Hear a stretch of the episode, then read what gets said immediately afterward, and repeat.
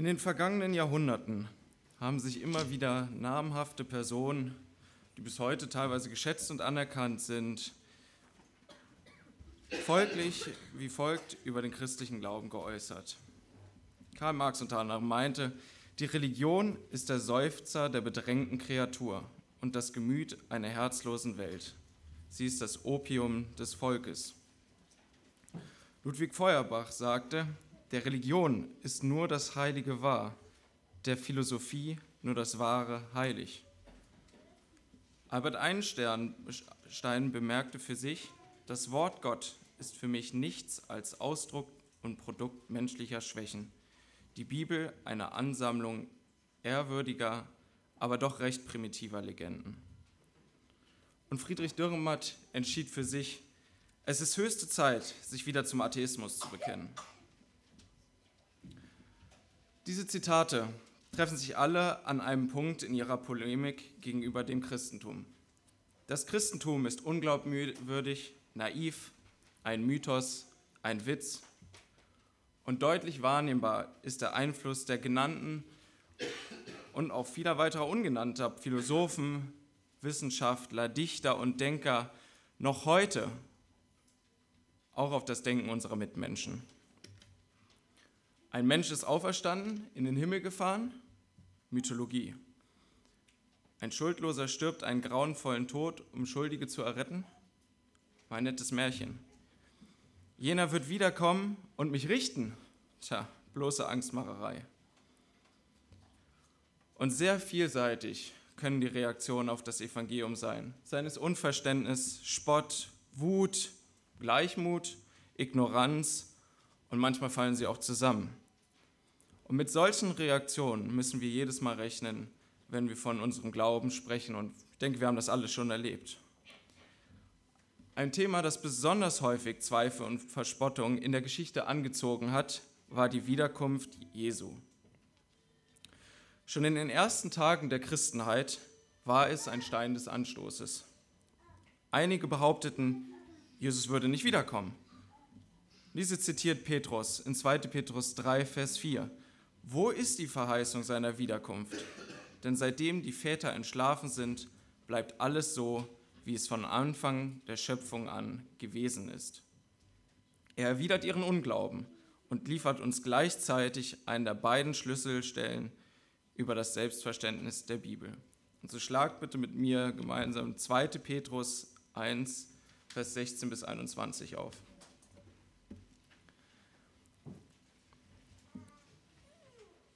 Denn wir sind nicht klug ersonnenen Legenden gefolgt, als wir euch die Macht und Wiederkunft unseres Herrn Jesus Christus wissen ließen, sondern wir sind Augenzeugen seiner herrlichen Majestät gewesen.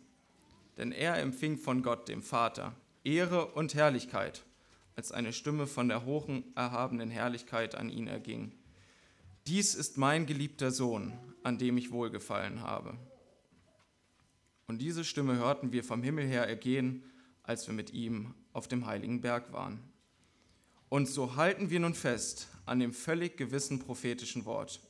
Und ihr tut gut daran, darauf zu achten, als auf ein Licht, das an einem dunklen Ort scheint, bis der Tag anbricht und der Morgenstern aufgeht in euren Herzen. Dabei sollt ihr vor allem das erkennen, dass keine Weissagung der Schrift von eigenmächtiger Deutung ist. Denn niemals wurde eine Weissagung durch menschlichen Willen hervorgebracht, sondern vom Heiligen Geist getrieben haben die heiligen Menschen Gottes geredet. Und so hilf auch mir jetzt, dein Wort zu verkündigen. Schenk uns allen offene Ohren und Herzen. Lass uns auf dein Wort hören. Amen. Warum schreibt Petrus diesen Brief, in dem auch unsere Verse stehen? Er vermutet, dass er bald sterben wird. Das schreibt er einige Verse vorher. Und es ist ihm ein Anliegen, den Christen den er schreibt, nochmal alles in Erinnerung zu rufen, was ihm wirklich am Herzen liegt. Und so schreibt er im ersten Kapitel, in Versen 12 bis 15, Darum will ich es nicht versäumen, euch stets an diese Dinge zu erinnern, obwohl ihr sie kennt und in der bei euch vorhandenen Wahrheit fest gegründet seid. Ich halte es aber für richtig, solange ich in diesem Leibeszelt bin, euch aufzuwecken, indem ich euch erinnere. Da ich weiß, dass ich mein Zelt bald ablegen werde, so wie es mir auch unser Herr Jesus Christus eröffnet hat. Ich will aber dafür Sorge tragen, dass ihr euch nach meinem Abschied jederzeit diese Dinge in Erinnerung rufen könnt. Vorher hatte er sie in Vers 4, 3 und 4 an ihre Rechtfertigung und Auserwählung erinnert. In den Versen 5 bis 10 betonte er, dass ihr Lebensziel nun die Heiligung ist. 5 bis 7 sind dann einige Eigenschaften an die aufgelistet, an denen die Christen sich orientieren sollen von nun an. Und diese lassen dann einen nämlich, schreibt Petrus in Vers 8, nicht träge noch unfruchtbar sein für die Erkenntnis unseres Herrn Jesus Christus. Das verspricht er. Und sie sollen, Verse 10 bis 11, umso eifriger bestrebt sein, eure Berufung und Auserwählung festzumachen. Denn wenn ihr diese Dinge tut, werdet ihr niemals zu Fall kommen. Denn auf diese Weise wird euch der Eingang in das ewige Reich unseres Herrn und Retters Jesus Christus reichlich gewährt werden. Sie sollen bereit sein für das Eingang in das ewige Reich. Das ist das Ziel, mit dem Petrus diesen Brief schreibt. Petrus versichert uns, dass dieses ewige Reich, dieses Ziel auch wirklich erreicht werden kann. Denn, Vers 16, wir sind nicht klug ersonnenen Legenden gefolgt. Das Reich kommt, es ist kein Mythos, auch wenn das viele heutzutage behaupten. Wir haben auch einige erwähnt. Der Blick auf das Reich ist kein Wunschtraum, sondern eine echte Zukunftsperspektive. Er möchte die Christen ermutigen, dran zu bleiben, sie immer wieder an die Basics erinnern und so auch uns heute hier in Bielefeld. Und er weiß, manchmal fällt es nicht leicht, Jesus zu folgen. Man ist entmutigt, die Umstände, sie ziehen einen runter, seien es die Uni, die Familie, die Ausbildung, die Kinder oder die Arbeit oder eine Predigtvorbereitung. Und schnell vergisst man das eigentliche Lebensziel. Vergisst, was Gott für einen getan hat. Hat keine Freude mehr an seinem Heil. Und vielleicht fängt man sogar an, an allem zu zweifeln. Ist das wahr? Kann es wirklich sein? Kommt Jesus wirklich wieder? Er ist es in den letzten 2000 Jahren noch auch nicht. Und dabei haben doch schon die Apostel geglaubt oder vermutet, dass er demnächst wiederkomme. Und jetzt kann man sich fragen, warum ist das überhaupt wichtig für uns? Wieso sollten wir uns so lange an der Endzeit aufhalten, wenn es doch weit wichtigere Themen gibt, mit denen man sich beschäftigen könnte? Bei der Antwort auf die Frage, ob Jesus wiederkommt oder nicht, geht es aber nicht, geht es aber um nicht mehr und nicht weniger als die Sicherheit unserer Zukunft. Und deswegen müssen wir uns damit beschäftigen. Deswegen müssen wir wieder erinnert werden, auch wenn wir die fundamentalen Wahrheiten eigentlich schon ganz gut kennen.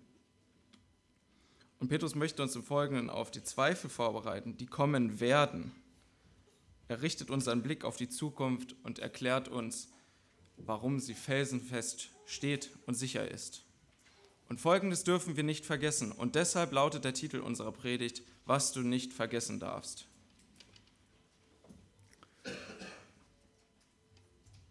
Die Bibel wehrt sich vehement gegen klug erdachte Legenden. Auch wenn wir immer wieder, ihr immer wieder vorgehalten würde, sie erzähle welche. Das für Legenden gebrauchte Wort an dieser Stelle, Mythos, taucht vier weitere Male im Neuen Testament auf. Zweimal in 1 Timotheus, einmal in 2. und Timotheus und einmal in Titus. Jedes Mal ist dieser Begriff ausdrücklich und unmissverständlich negativ behaftet. Es besteht kein Irrtum daran, dass die Bibel eines nicht will, Gerüchte verbreiten. Die Bibel warnt ausdrücklich vor Kulten, Legenden, Märchen und Philosophien. Paulus schreibt in 1 Timotheus 4, Vers 7, eine der Stellen, in denen Mythos steht, die unheiligen Altweiberlegenden aber weise ab, dagegen übe dich in der Gottesfurcht. Also die Bibel wäre eines, keine Märchen erzählen. Das überlässt sie den Gebrüdern Grimm. Denn wir sind nicht klug ersonnenen Legenden gefolgt, als wir euch die Macht und Wiederkunft unseres Herrn Jesus Christus wissen ließen. Jesu Macht und Wiederkunft bildet das Zentrum unseres Textes. Auf dieses Ereignis ist all unsere Hoffnung gerichtet. Man könnte auch übersetzen Jesu machtvolle Wiederkunft. Diese Wiederkunft wird also nicht klammheimlich geschehen. Dennoch sehen wir von dieser Macht und Wiederkunft noch nichts. Nein, stattdessen werden Jesu Spötter und Feinde, damit auch unsere, scheinbar immer zahlreicher. Doch Petrus erinnert uns, der Tag wird kommen.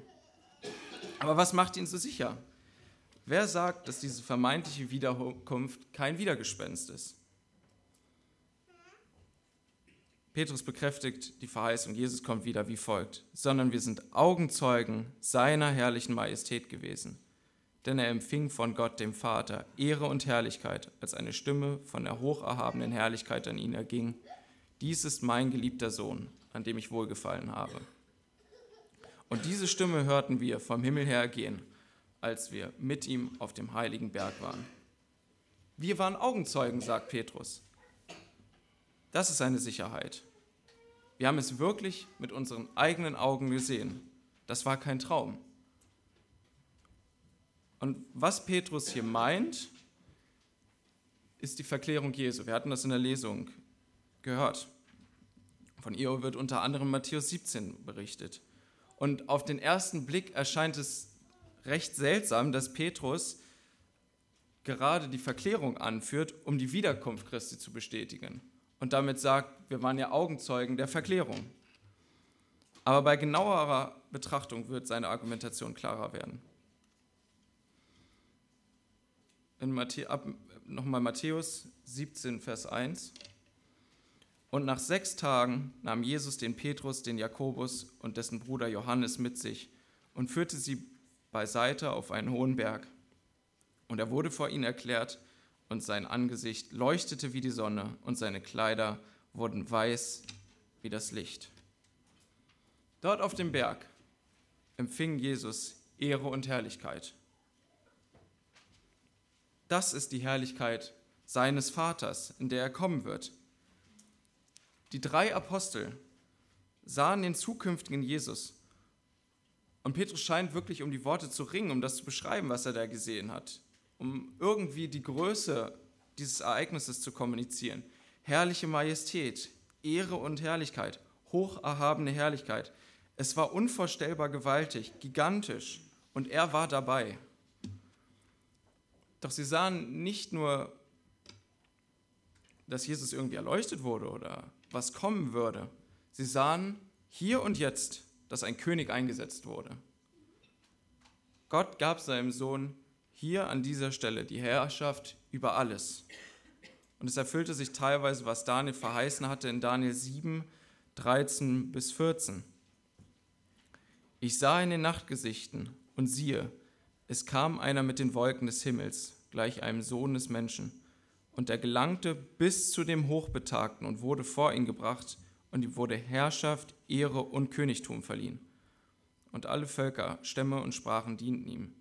Seine Herrschaft ist eine ewige Herrschaft, die nicht vergeht, und sein Königtum würde, wird nie zugrunde gehen. Ihm wurde, Jesus wurde alle Macht übertragen, als der Vater die prachtvolle Stimme aus dem Himmel sprach, dies ist mein geliebter Sohn, an dem ich wohlgefallen habe. Das war kein einfacher Tischler aus dem Kaff Nazareth. Es war Gottes Sohn, Jesus Christus, empfangen durch den Heiligen Geist, geboren von der Jungfrau Maria. Das hatten wir ihm gesagt. Wahrer Mensch, wahrer Gott. Und hier bei der Verklärung wird er offiziell zum König über die Schöpfung eingesetzt. Aber noch ist er seine Herrschaft noch nicht angetreten. Und eben genau das steht noch aus. Er muss nochmal wiederkommen und sein Reich aufrichten, weil das damals noch nicht geschehen ist. Die Zeit war noch nicht gekommen. Und genau das werden wir dann auch persönlich sehen. Also man mag mal einer großen Persönlichkeit begegnet sein, aber Petrus, Johannes und Jakobus waren zugegen, als der König gekrönt wurde. Und als ihm wieder neu bewusst wurde, wer Jesus war und seine prachtvolle Herrlichkeit sahen und wie er später wiederkommen würde, fielen sie auf ihr Angesicht und fürchteten sich sehr. Matthäus 17, Vers 6. Und Gott möge uns mit der gleichen Ehrfurcht erfüllen, dass wir ihm wirklich anbeten als der, als den, der ist, unser Herr. Petrus war Augenzeuge eines realen Ereignisses. Und er begründet damit die Realität, die die Propheten vor lange vorausgesagt haben. Er erfindet nichts Neues einfach so. Er hat es gesehen, er hat es gehört, er hat es gespürt. Und Petrus stützt die Gewissheit, dass die Botschaft der Apostel keine Fabel ist, aber nicht nur auf irgendeinem subjektiven Erlebnis, sondern letztlich auf die Existenz maßgeblicher Dokumente. Und er reiht sich damit in eine Liste vieler weiterer Zeugen ein. Petrus schreibt weiter, und so halten wir nun fest an dem völlig gewissen prophetischen Wort. Er verweist auf die alttestamentlichen Propheten. Daniel hatten wir schon zitiert. Aber nicht nur dort wird der kommende König angekündigt. Zahlreiche Stellen können noch angeführt werden. Er sagt, Petrus sagt nicht, ach übrigens, zufälligerweise haben wir auch noch so ein paar Prophetenworte, die unvorstellbarerweise noch mit unserem Augenzeugenbericht übereinstimmen. Nein, sondern die Realität entspricht natürlich dem, was zuvor auch von Gottes Propheten vorhergesagt wurde, denn sie sind zuverlässig. Elberfelder übersetzt an der Stelle etwas genauer, und so besitzen wir nun das prophetische Wort umso fester. Die Propheten standen also schon fest. Sie sind zuverlässig an sich und an sich vollkommen ausreichend. Petrus betont, dass der apostolische Augenzeugenbericht das an sich schon gewisse Prophetenwort, also nur noch gewisser macht. Denn Johannes, Jakobus und Petrus haben gehört und gesehen, was die Propheten Jahrhunderte vorher vor ihnen über die Herrlichkeit des kommenden Messias verheißen haben. Sie bauten auf ihn auf und sie haben einen Blick auf den kommenden Herrscher richten können und sahen, wie sich weite Teile der Propheten schon in der Vorausschau sozusagen erfüllt haben. Und was Petrus hier macht, ist also, er stellt die Schrift, die bestehende, das bestehende Alte Testament über sein eigenes Zeugnis, über seine eigene Erfahrung. Und viele vermeintliche und bestimmt auch einige echte Christen haben die Prioritäten genau andersrum gesetzt. Nicht Schrift über Erfahrung, sondern Erfahrung über Schrift. Und dabei geht vollkommen unter, worauf der Apostel hier das Augenmerk gelegt hat was dem Prophetenwort die Bedeutung, Autorität und Gültigkeit verleiht, ist nicht die Bekräftigung seiner Worte hier, so wie es zum Beispiel die katholische Kirche behauptet. Aber sie verleiht dem Wort keine Autorität, indem sie die Heilige Schrift mal ebenso oder ein paar Schriften mal ebenso als Heilige Schrift deklariert. Der Kern ist, dass sich das Wort der Propheten in seinem Wesen selber letztlich als Gottes Wort erweist worauf wir dann später im letzten Punkt auch noch einmal ein, genauer eingehen werden. Also bis dahin noch etwas Geduld. Und Vers 19a wird noch faszinierender, wenn wir einen letzten Aspekt betrachten. In Vers 20 steht nämlich die Weissagung der Schrift. Und es entspricht dem Prophetenwort in Vers 19. Im Griechischen steht an dieser Stelle für Schrift, Schrift Graphe. Und dieses Wörtchen ist im Neuen Testament quasi der, der Terminus technicus, das Fachwort für die Schriften des Alten Testaments. Paulus sagt in 2. Korinther 3, Vers 16 über die Schrift, alle Schrift, wieder unser Wörtchen Graphe, ist von Gott eingegeben. Und Schritt für Schritt sieht man, wie neutestamentliche Schriften schon im Neuen Testament eben auf die Ebene des Alten Testaments gehoben werden. Also zum Beispiel in dem letzten Kapitel von 2. Petrus, in Vers 16, so wie auch in allen Briefen Paulus geschrieben hat, wo er von diesen Dingen spricht, Darunter ist manches schwer zu verstehen, was die Unwissenden und Ungefestigten verdrehen, wie auch die übrigen Schriften zu ihrem eigenen Verderben. Und was Petrus hier macht, ist, er hebt Paulus Briefe es bestand anscheinend schon irgendwie ein, ein Textkörper von Briefen von Paulus, die kursierten. Er hebt also Paulus Briefe auf eine Ebene mit dem Alten Testament. Für Juden ein Skandal. Und wir sehen Folgendes. Und der Punkt ist sehr wichtig. Petrus greift exemplarisch die Prophezeien über Jesu Wiederkunft heraus.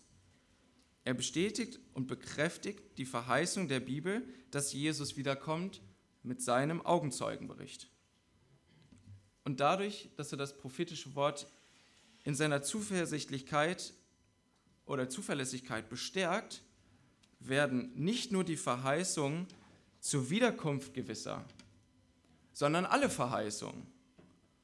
Somit stützt Petrus nicht nur die Glaubwürdigkeit einiger weniger Verheißungen in der Bibel, sondern letztlich alle Verheißungen der Bibel. Und damit wiederum die Glaubwürdigkeit der ganzen Bibel. Deswegen diese komische, diese komische Anführung der Verklärung auf den ersten Blick. Aber Petrus hatte eben ein größeres Ziel im Blick. Und damit bestätigt Petrus eben, dass die Bibel eines vor allem nicht erzählt, Mythen. Sie bezieht sich auf Augenzeugenberichte realer Ereignisse, die mit den Vorhersagen der Propheten übereinstimmen. Und damit wird die Bibel in ihrer Autorität letztlich bestätigt. Unser erster Punkt lautet daher die zuverlässigen Ankündigungen der Schrift. Weiter im Text ab Vers 19. Und so halten wir nun fest an dem völlig prophet gewissen prophetischen Wort. Und ihr tut gut daran, darauf zu achten, als auf ein Licht, das an einem dunklen Ort scheint, bis der Tag anbricht und der Morgenstern aufgeht in neuen Herzen. Nun unser zweiter Punkt, die zielgerichtete Anleitung der Schrift. Jesus ist noch nicht da, offensichtlich, haben wir festgehalten. Und es gibt so viele, seines Irrlehrer, seines Spötter oder die Philosophen, die wir vorher am Anfang genannt haben, die behaupten, Jesu momentane Wiederkum, äh, Abwesenheit spreche dafür, dass er auch in der Zukunft abwesend sein würde. Ich erinnere nochmal an das, was wir in Kapitel 3, Vers 3 bis 4 gelesen haben. Dabei sollt ihr vor allem das erkennen, dass am Ende der Tage Spötter kommen werden, die nach ihren eigenen Lüsten wandeln und sagen, wo ist die Verheißung seiner Wiederkunft? Denn seitdem die Väter entschlafen sind, bleibt alles so, wie es von Anfang an der Schöpfung gewesen ist. Und wir neigen dazu, diese Verheißung zu vergessen und uns von solchen Stimmen verwirren zu lassen. Aber Petrus fordert uns auf, an diesen Verheißungen festzuhalten. Warum? Wir befinden uns noch in dieser Welt, in geistlicher Finsternis, an einem dunklen Ort, sagt er in Vers 19. Und das kann durchaus ermutigend, äh, entmutigend sein. Aber wir haben das Wort, es ist unser Licht. Petrus bedient sich an dieser Stelle eines ganz einfachen Bildes. Es ist Nacht und um zu sehen, zündet man sich ein Licht an. Logisch. Die Bibel ist quasi unser Nachtlämpchen. Es zeigt uns, wo es hingeht. Jeder kennt wahrscheinlich die Worte aus Psalm 119, Vers 105. Dein Wort ist meines Fußes Leuchte und ein Licht auf meinem Weg. Um uns herum ist nichts Licht. Wir befinden uns an einem dunklen Ort. Und das Wort, das hier steht für dunkel, kommt nur einmal im Neuen Testament vor und wir könnten es übersetzen mit dunkel, aber auch schmutzig, ungemütlich. Diese Welt ist gemeint, diese sündhafte, verdorbene, gottfeindlich gesonnene Welt. Aber nicht nur um uns herum irgendwie in der Welt ist es finster, sondern auch unser Herz selber. Jedenfalls war es das und die Herzen der Ungläubigen sind es noch.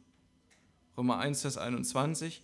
Denn obgleich sie Gott erkannten, haben sie ihn doch nicht als Gott geehrt und ihm nicht gedankt, sondern sind in ihren Gedanken in nichtigen Wahn verfallen und ihr unverständiges Herz wurde verfinstert.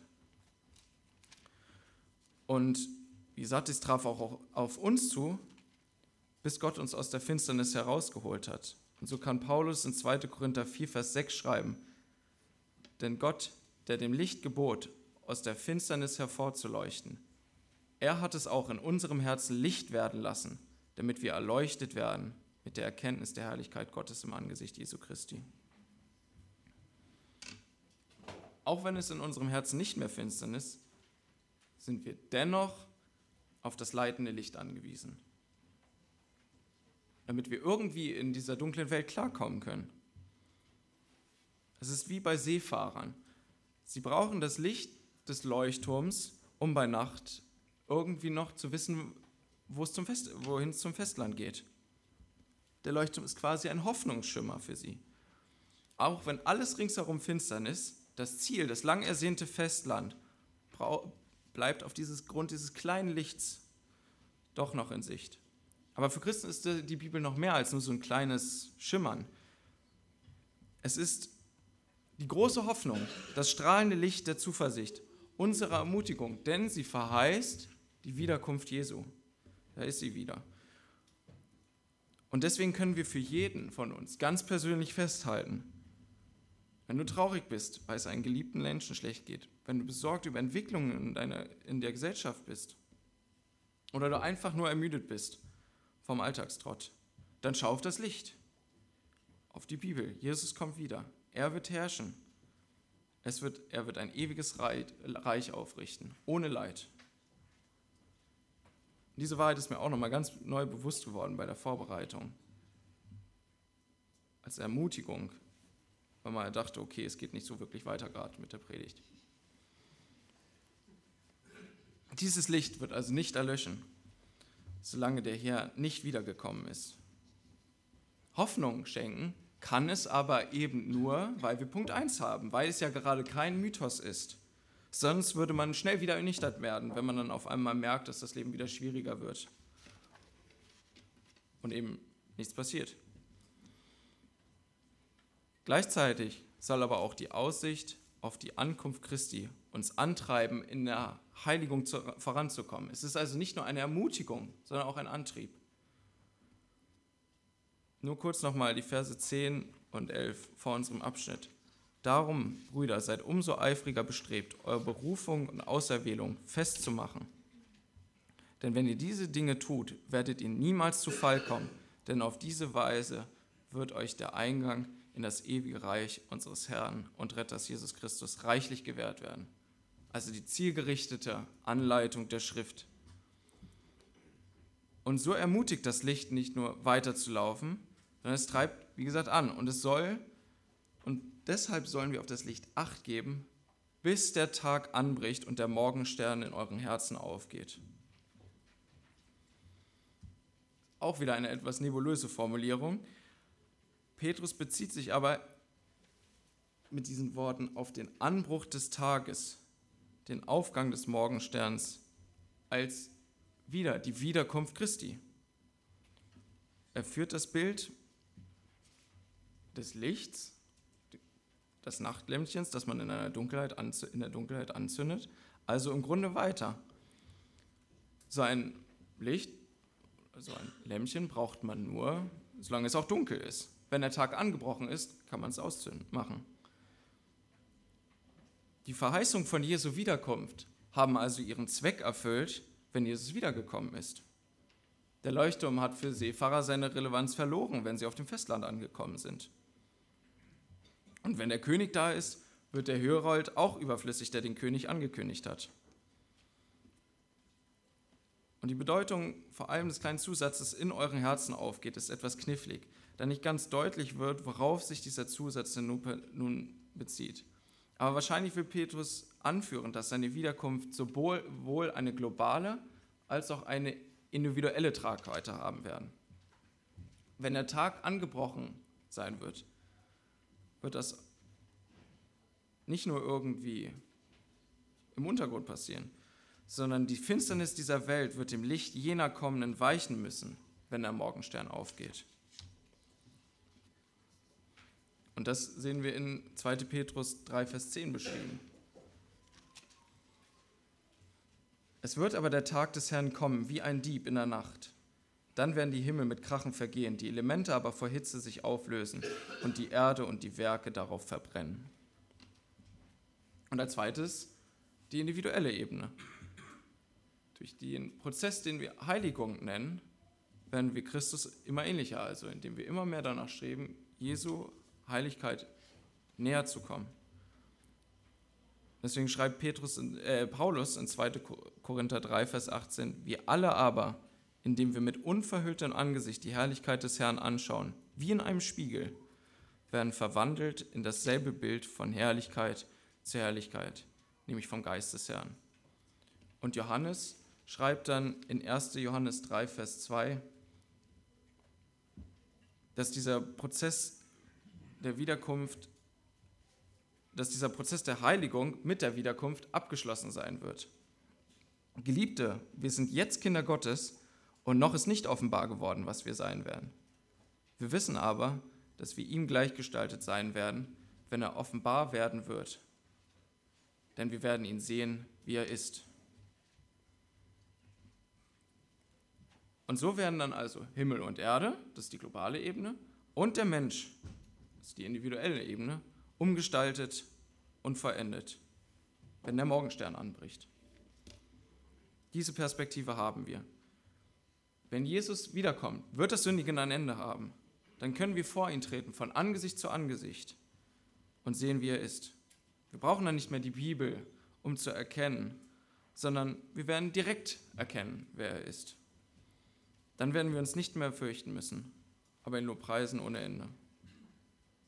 Und mit dieser Perspektive im Blick schreibt Petrus dann in Kapitel 3, 11 bis 12, da nun dieses alles aufgelöst wird, wie soll, sehr solltet ihr euch auszeichnen durch heiligen Wandel und Gottesfurcht, indem ihr das Kommen des Tages Gottes erwartet und ihm entgegeneilt, an welchen die Himmel sich in Glut auflösen und die Elemente vor Hitze zu schmelzen werden.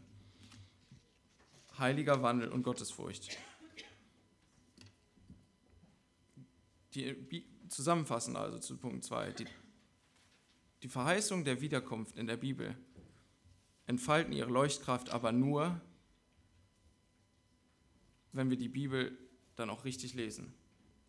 Also wir haben die zielgerichtete Anleitung der Schrift, dass sie uns ermutigt und antreibt, aber damit sie das auch tut, müssen wir sie auch richtig lesen. Damit sind wir bei unserem dritten und letzten Punkt, die zeitlose Autorität der Schrift. 20 und 21. Dabei sollt ihr vor allem das erkennen, dass keine Weissagung der Schrift von eigenmächtiger Deutung ist. Denn niemals wurde eine Weissagung durch menschlichen Willen hervorgebracht, sondern vom Heiligen Geist getrieben haben die heiligen Menschen Gottes geredet. Ihr sollt erkennen, schreibt Petrus, dass keine Weissagung der Schrift von eigenmächtiger Deutung ist. Jede Stelle in der Bibel ist so, wie Gott sie haben wollte. Und sie hilft uns auch, sie selber zu verstehen. Im letzten ist sie ein großes Ganzes. Ein Vers ergibt nur Sinn, wenn wir ihn im ganzen Kontext der Bibel betrachten. Ein Vers für sich alleine kann alles bedeuten. Und dadurch lassen sich dann auch dunklere Stellen, schwierige, durch hellere, einfachere durchaus verständlich machen.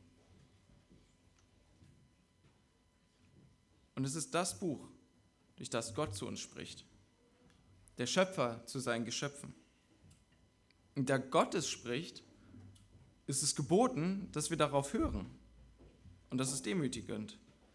Es duldet nämlich keine andere Deutung keine menschliche, als nur die eigentlich von Gott gewollte.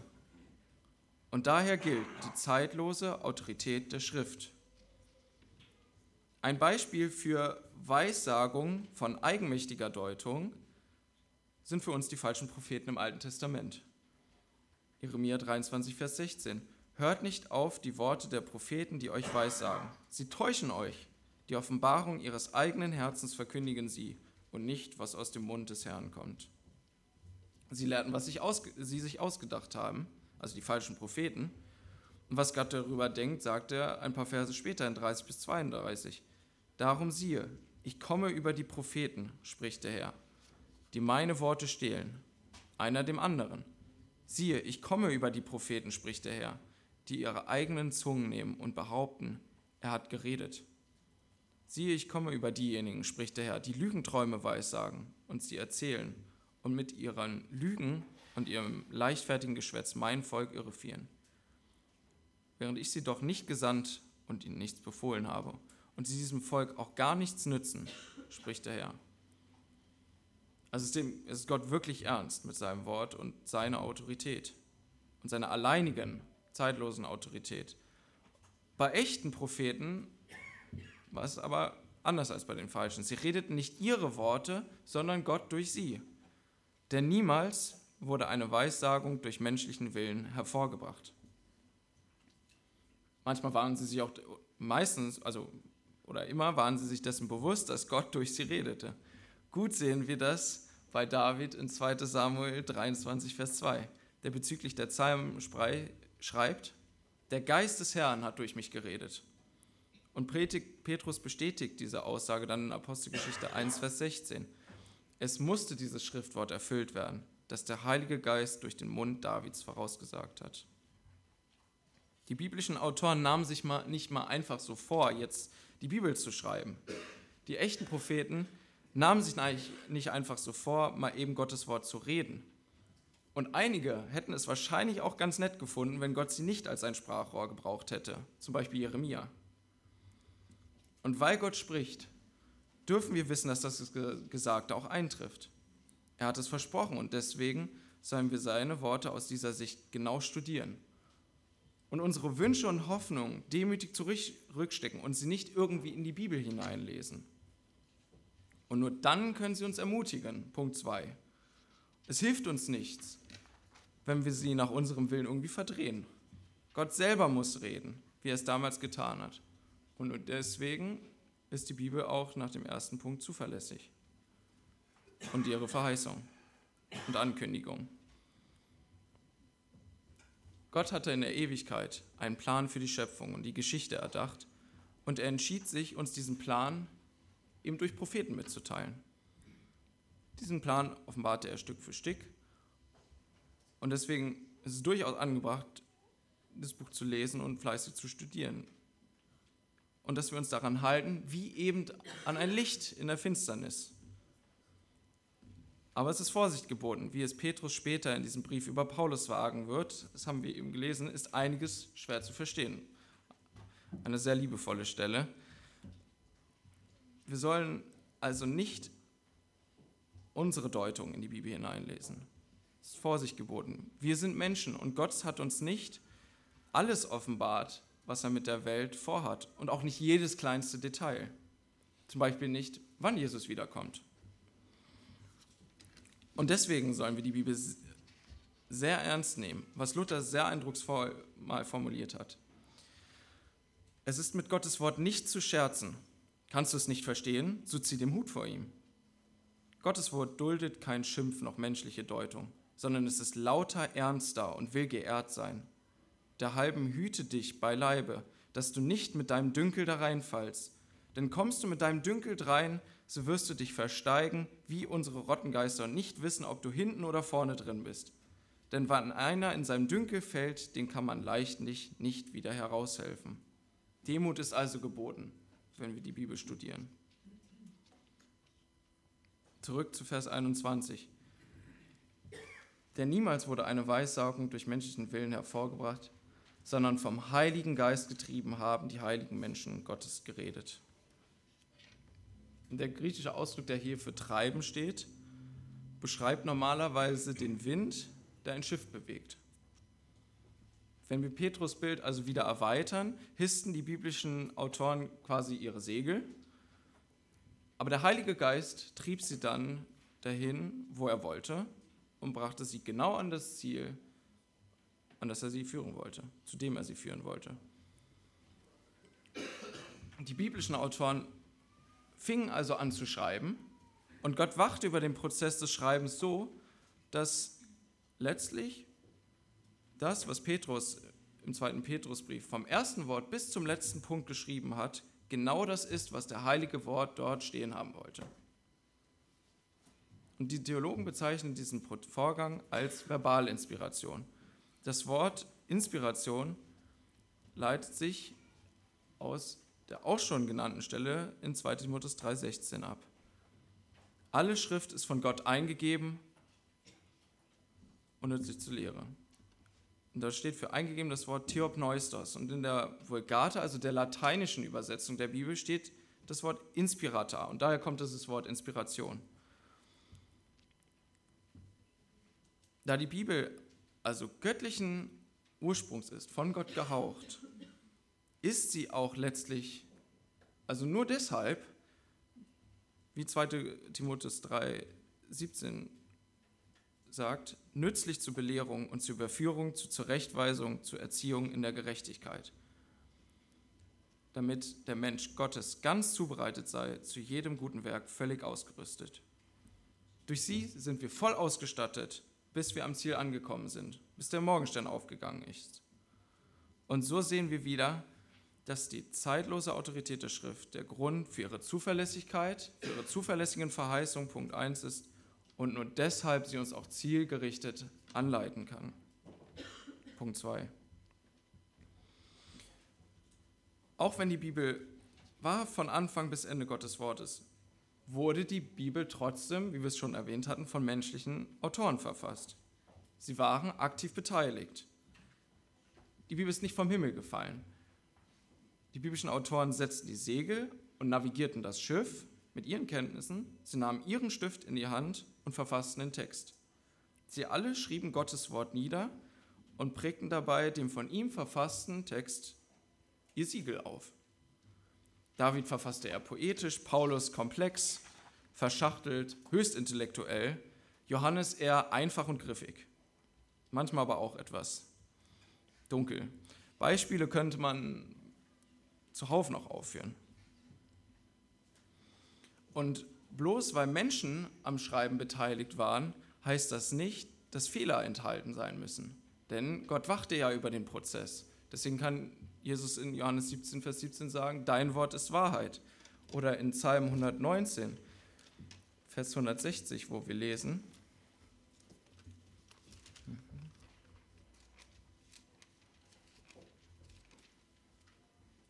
Die Summe deines Wortes ist Wahrheit.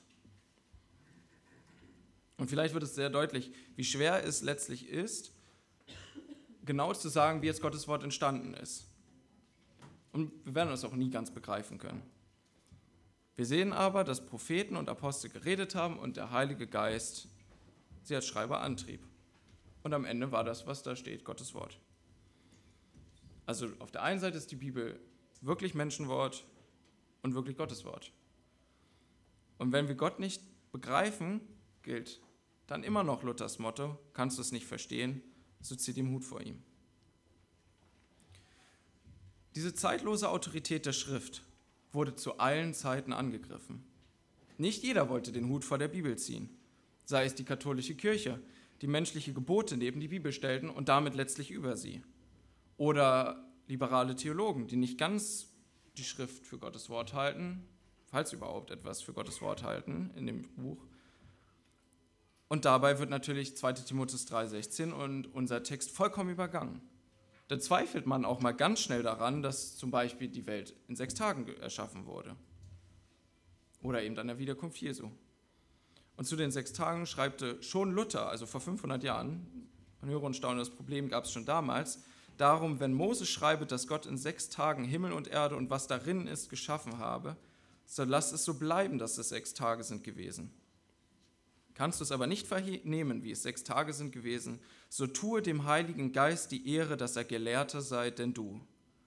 Weil es aber Gott redet, so gebührt dir nicht sein Wort aus Frevel zu lenken, wo du hin willst. Und das geht auch für alle anderen Stellen. Es gilt also, nochmal die zeitlose Autorität der Schrift. Demut ist geboten, wenn wir sie lesen.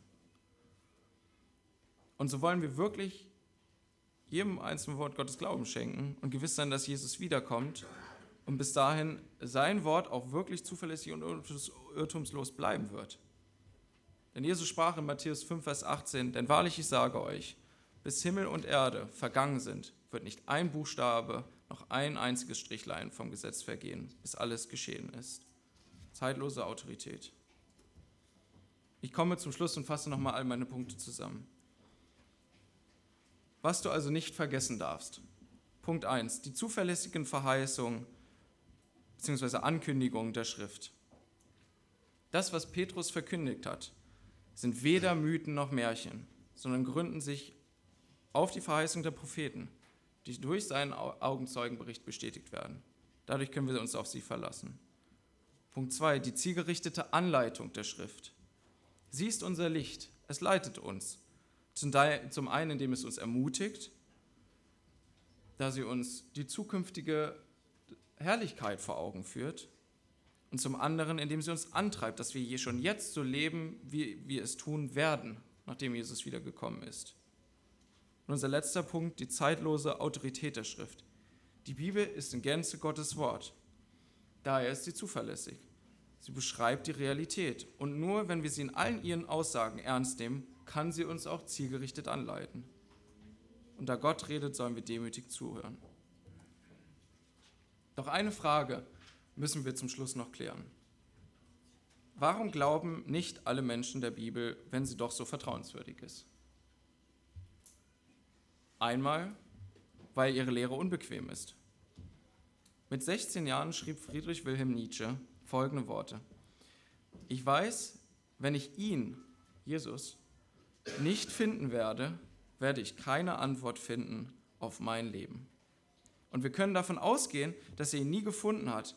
Dann später schrieb er in seinem Hauptwerk, also sprach Zarathustra, sein Mitleiden kannte keine Scham, also Jesu Mitleiden. Er kroch in meine schmutzigsten Winkel. Dieser neugierige, unzudringliche, dieser übermitleidige Gott musste sterben. Er sah immer mich. An einem solchen Zeugen wollte ich mich rächen oder selbst nicht mehr leben. Der Gott, der alles sah, auch den Menschen, dieser Gott musste sterben. Denn der Mensch erträgt es nicht, dass solch ein Zeuge lebt. Das ist traurig, weil Nietzsche hat sehr viel verstanden. Aber der Mensch erträgt es eben nicht, dass ein solcher Zeuge lebt. Und in Nietzsches Augen tat er es ja auch nicht. Gott ist tot, sagte er. Und dann aber auch, warum glauben die Menschen nicht der Bibel? Weil sie verblendet sind. Und darauf weist Paulus in 1. Korinther 1, Vers 18 hin. Denn das Wort vom Kreuz ist eine Torheit denen, die verloren gehen, uns aber, die wir gerettet sind, ist es eine Gotteskraft. Sie können es also nicht von sich aus.